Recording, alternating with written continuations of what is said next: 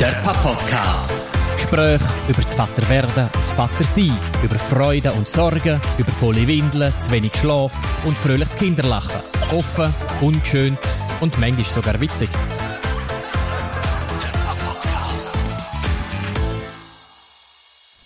Michi, Papa-Podcast, die nächste. Ähm, eins von diesen absoluten Klassiker-Themen, wenn man älter wird, ist der Schlaf.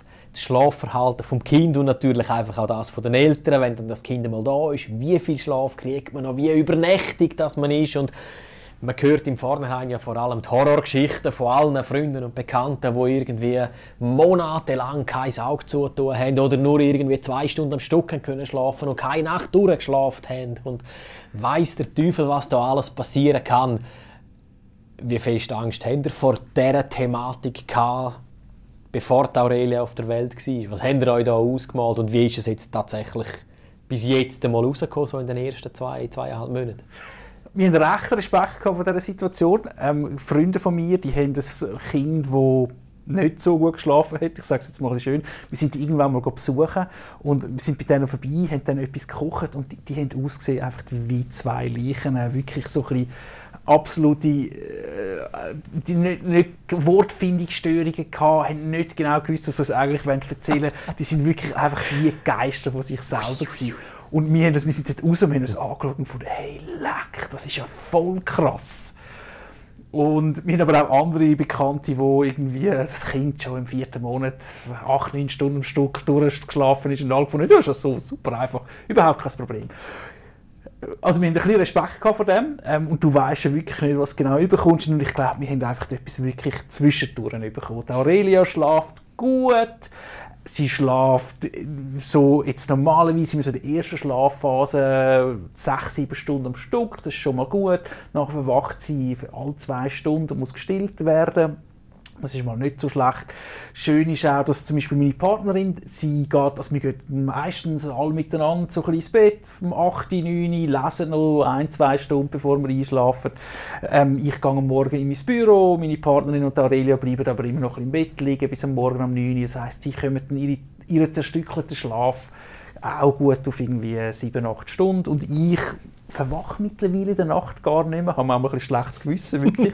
ich liege dann irgendwie an am, am Abend um 10 Uhr und verwache vielleicht am Morgen um 5 Uhr mal plötzlich, wenn sie dann gestillt werden und denke so, huch, schon morgen um 5 Uhr, drehe mich dann noch ein, zwei Mal um, schlafe noch mal ein bis um 7 Uhr und stehe dann wieder auf. Insofern bin ich überhaupt nicht irgendwie, ich habe kein Problem damit, dass ich viel zu wenig Schlaf bekomme. Der Papa-Podcast. Und wie geht es äh, deiner Partnerin? Ist die schlimmer, also substanziell schlimmer dran oder halt einfach eben wegen dem Stillen in der Nacht und so, aber... Auch wirklich nicht. Ich glaube, sie wird es auch so beschreiben, dass sie halt eben zwar viel weniger lange Episoden, Schlafepisoden in der Nacht, ähm, vielleicht eben die erste ist dann für sie fünf, fünf Stunden und dann immer noch zwei Stunden mit unterbruchtem Stillen. Dafür kann sie halt wirklich eben bis am Morgen um 9, halb 10 manchmal liegen bleiben und kommt dann so zu ihrem Schlaf. Also beide von uns, wir schlafen am Tag durch eigentlich nicht. Eben ist jetzt nicht so, oh, unsere Tochter macht das mit Mittagsschläfchen schnell am Boden liegen und die Augen zutun. So schlimm ist es wirklich nicht. Ähm, eben, meine Partnerin geht manchmal halt wirklich mit ihr schon um 8, 9 ins Bett und schläft dann auch ein und dann hat sie einfach wirklich verbringt sie zwölf Stunden im Bett und einen Teil davon schlaft sie und einen Teil davon stillt sie. Aber lustig ist natürlich schon auch, wie wir uns das vorgestellt haben im Vorfeld, weißt, mit irgendwie Krippe und Beistellbett und Kinderbett und, und, und am Schlafen hat sie einfach nur auf der Couch geschlafen, so den Tag durch. Also wirklich all der ganze Baby-Wippen, Stubenwagen-Thema hat sie überhaupt nicht interessiert und sie hat nur auf der Couch geschlafen. Jetzt mittlerweile schlaft sie doch ein bisschen in ihrer Stubenkrippe, also wo sie wirklich die Stube dann mal kannst anlegen und dann wissen wir jetzt, morgen schlaft sie eine Stunde, am Mittag eine Stunde, am Nachmittag noch eine Stunde und wenn wir in der Nacht genug geschlafen bekommen, gibt es halt wirklich so ein bisschen Zeit, um mal, um ein bisschen Zeit für sich zu haben, Zeitung zu lesen oder etwas zu kochen oder das ist irgendwie nicht so schlecht. Doch, doch. Aber ja, es ist ein wichtiges Thema. Ich merke schon, es ist etwas, das dich nicht einfach so in Ruhe lässt. Du musst schon schauen, dass du genug Schlaf bekommst. Mhm.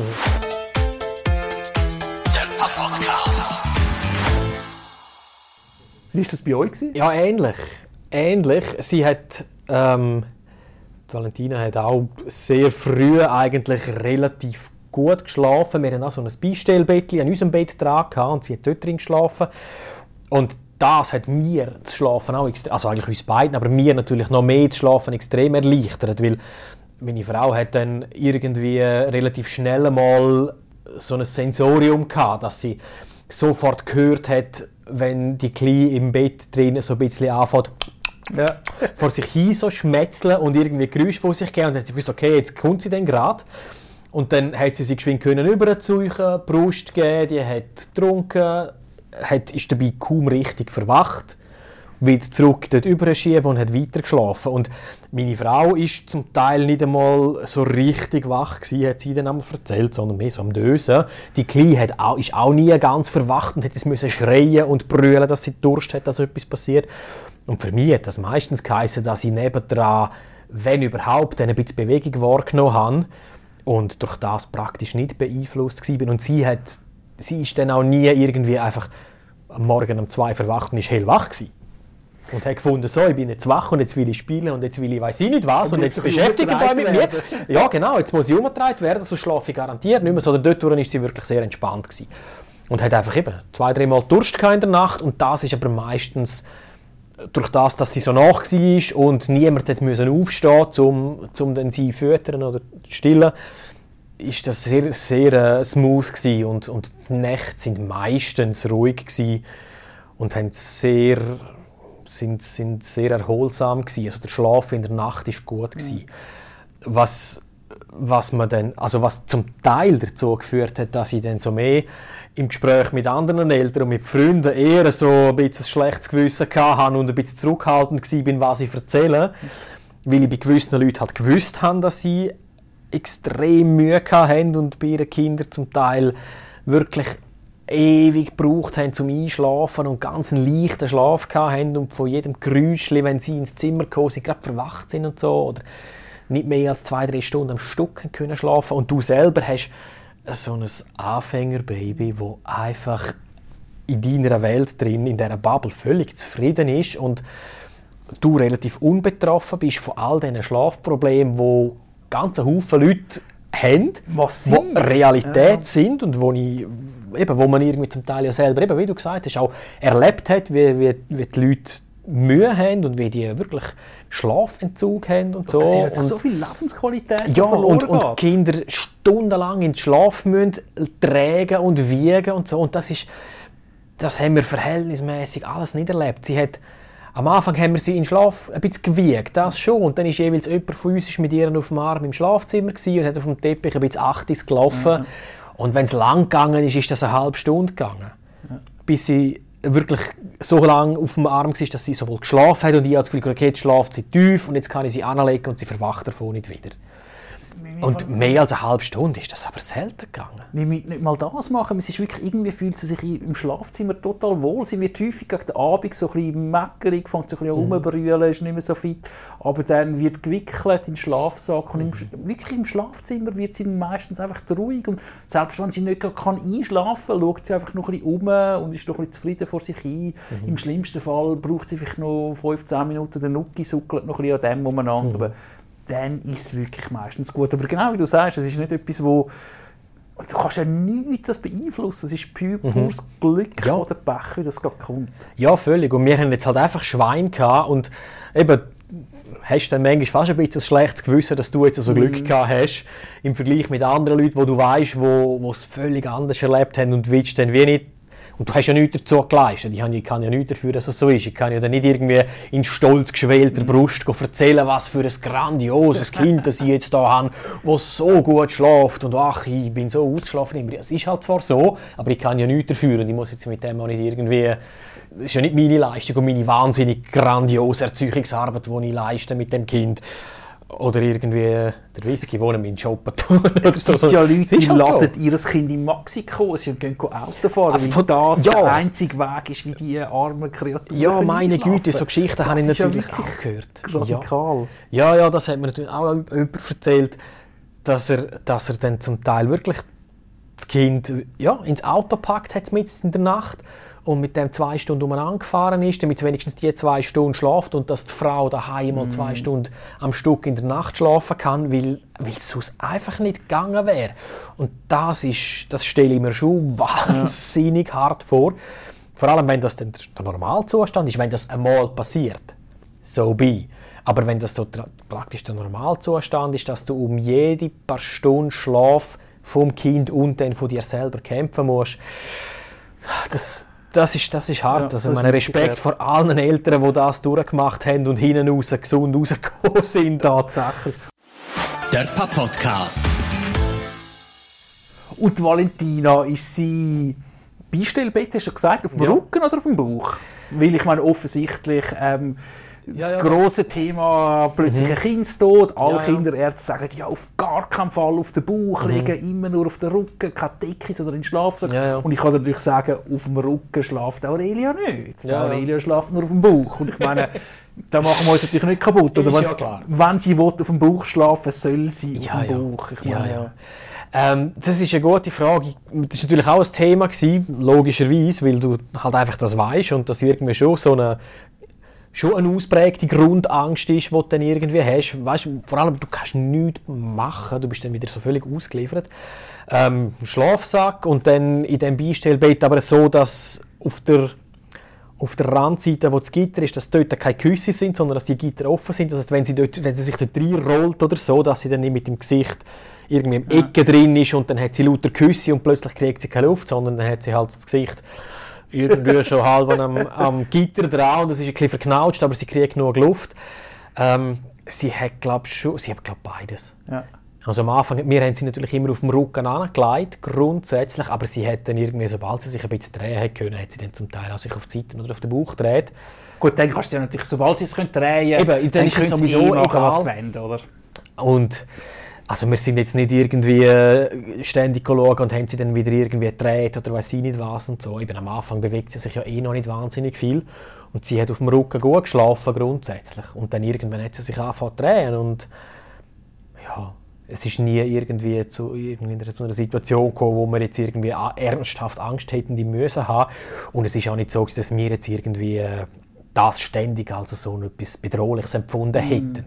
Ist uns bewusst gewesen, dass das ein Thema ist und wir haben halt einfach so pragmatisch wie möglich das probiert, irgendwie alle möglichen Gefahrensituationen zu verhindern und zu vermeiden. Aber wenn wir jetzt irgendwie in der Nacht gemerkt haben, dass sie auf dem Bauch schlaft und dann los ist und sie schnauft friedlich und sie schlaft gut, boah, Ja, klar, was willst du machen? Dann ich glaube, das ist einfach wirklich das, was du sagst, oder die Hilflosigkeit gegenüber so etwas wie einem plötzlichen Mhm. Kindstod. Es gibt kein Symptom, du kannst es irgendwie nicht beeinflussen, du kannst nichts machen. Und, und ich meine, wenn du weißt, dass das gibt, ist es natürlich schon jedes Mal so ein bisschen, puff, äh, eben, schnauft sie noch. Und Ja, ja. Es gibt schon so eine gewisse Grundangst, aber ihr habt zum Beispiel auch keine von diesen Alarmmatten gehabt, die es in der auch gibt. Nein, nichts. Wir haben auch kein, also wir haben auch nie in, kein Babyphone oder sonst Ah, ja? irgendwie etwas gehabt. Okay. Ja, wir haben in einer kleinen, relativ kleinen Wohnung gewohnt. Eben, am Anfang hat sie sowieso bei uns im Zimmer geschlafen. Und dann, äh, wo wir dann irgendwann einmal das Zügeln ins, in ihr Bett, in ihr Zimmer gemacht haben, dann haben wir einfach die Türen offen gehabt in der Nacht, dass wir sie sicher hören. Und wir haben Wand an Wand geschlafen. Und das ist, das ist nie ein Problem gewesen. Und das hat auch, das, das Zügeln hat auch eigentlich überraschend schnell auch recht gut funktioniert. Also dass sie ja dann auch im neuen, im anderen Bett und in einem anderen Zimmer eigentlich gleich gut eingeschlafen ist. Und natürlich hat sie dann am Anfang, wenn sie verwacht ist, dann schon sich, also sie hat sich regelmäßig bemerkbar gemacht in der Nacht. Weiß ja nicht, ob sie fünfmal verwacht und viermal davon schlaft sie einfach wieder ein und sie ruft einmal oder ob sie wirklich nur eins oder zweimal verwacht und halt jedes Mal ruft. Das weiß ja nicht. Und das ist dann natürlich schon so gewesen, dass sie dann zum Teil mal zwei, drei Wochen lang jede Nacht mindestens einmal brüllt hat in der Nacht. Das Gute ist aber das Angenehme ist dann wieder gewesen, du hast können über in ihr Zimmer und sie in ihrem Bett trösten und beruhigen und sie ist dann in ihrem Bett wieder eingeschlafen. Du hast sie nicht zwingend jedes Mal müssen zu uns ins Bett nehmen, dass sie bei uns zwischendrin geschlafen hat. Hat es logischerweise auch jemanden die gegeben, das gehört dazu. Da gibt es dann auch unterschiedliche Phasen, wie angenehm oder unangenehm das, das ist. Aber so im Großen und Ganzen hat es doch, hat's doch recht gut funktioniert, auch mit dem Zügeln in ihr eigenes Gitterbett und dann im eigenen Zimmer schlafen. Und was sie nie Mühe hatte, ist irgendwie, wenn sie müde war, halt eben auch, wie du gesagt hast, auf dem Sofa. Auf Sofa eingeschlafen oder dann im Laufgitter in der Stube eingeschlafen und irgendwann, wenn sie mal sitzen können, in der Wippe eingeschlafen und beim Autofahren ist sie sowieso nach fünf Minuten jetzt immer pennt. Das Eben, nie- Autofahren und das ist schlafen. Autofahren. Es gibt ja auch die, die sagen, irgendwie der, der irgendwie einen Staubsauger laufen lassen oder so. Einfach so ein Hintergrundrauschen, wo dann ist so lustig, das, dass du das sagst. Also ich, bei uns funktioniert wirklich der Dampfabzug funktioniert sehr Stimmt, gut. habe ich auch schon gehört. super. Genau, ja. Und also, da muss man auch wieder das Schöne von der neuen Technik sagen. Es gibt also auf Spotify massig Playlists zum oben runterladen, wo du wirklich kannst die verschiedensten Geräusche von Dampfab also Dampfabzug, Staubsauger, Ventilatoren, kannst alles runterladen und laufen lassen. alles schon ausprobiert. Alles schon ausprobiert, ja. Also, wir haben uns dann so ein bisschen auf den Staubsauger versucht zu einigen, Mhm. weil der ist auch für uns noch halbwegs. Aber brauchen wir jetzt ehrlich gesagt auch nicht mehr, weil Mhm. es wirklich eigentlich recht gut geht Ja, mit ja. Mhm. Einschlafen, muss ich sagen. Ja, ja.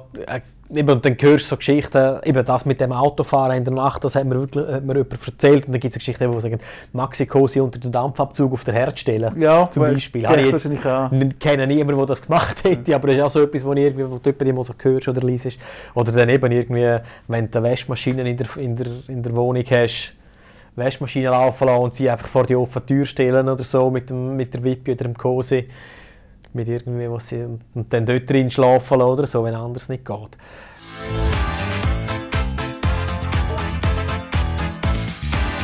Der Papp-Podcast. Du, ich würde mal sagen, das ist wirklich, da merkst du mal, wie wichtig das Schlaf ist. Wenn es nicht klappt, Ja. dann bist du so verzweifelt und machst natürlich fast Ja. alles, damit Ja. das geht.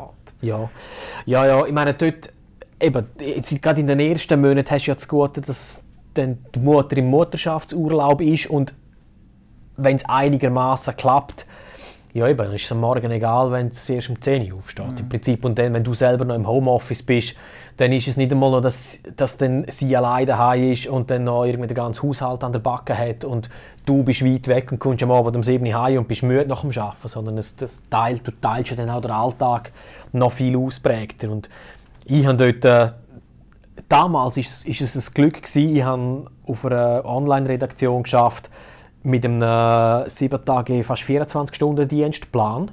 Und das heißt halt, ich habe regelmäßig am Wochenende geschafft, ich habe regelmäßig am Morgen extrem früh müssen gehen oder am Abend bis spät geschafft. Aber gleichzeitig hat das auch geheißen, ich bin am Nachmittag um 2 heimgekommen und am 4 Abend oder habe erst auf die 3 müssen arbeiten. Oder ich habe zwar am Wochenende zwei halbe Tage geschafft, irgendwie vom Morgen um 6 bis am Nachmittag um 2 und nur am Nachmittag frei. Dafür habe ich dann in der nächsten Woche halt am Mittwoch und am Donnerstag den ganzen Tag frei gehabt. Und gerade so in den ersten Monaten, wenn Frau und Kind sowieso daheim sind, ist das eigentlich sogar noch relativ angenehm, weil ich dann insgesamt wahrscheinlich mehr Zeit, zwar unregelmäßig, aber insgesamt mehr Zeit daheim und mit, und mit der Familie verbringen haben können, als wenn ich einfach einen klassischen Büro bis Freitag irgendwie einen 9-to-5-Job hätte und ich stehe am Morgen auf und gehe und sie schlafen noch und ich komme heim und ich bin müde und sie sind müde und die Kleine geht dann eh schon bald einmal wieder ins Nest.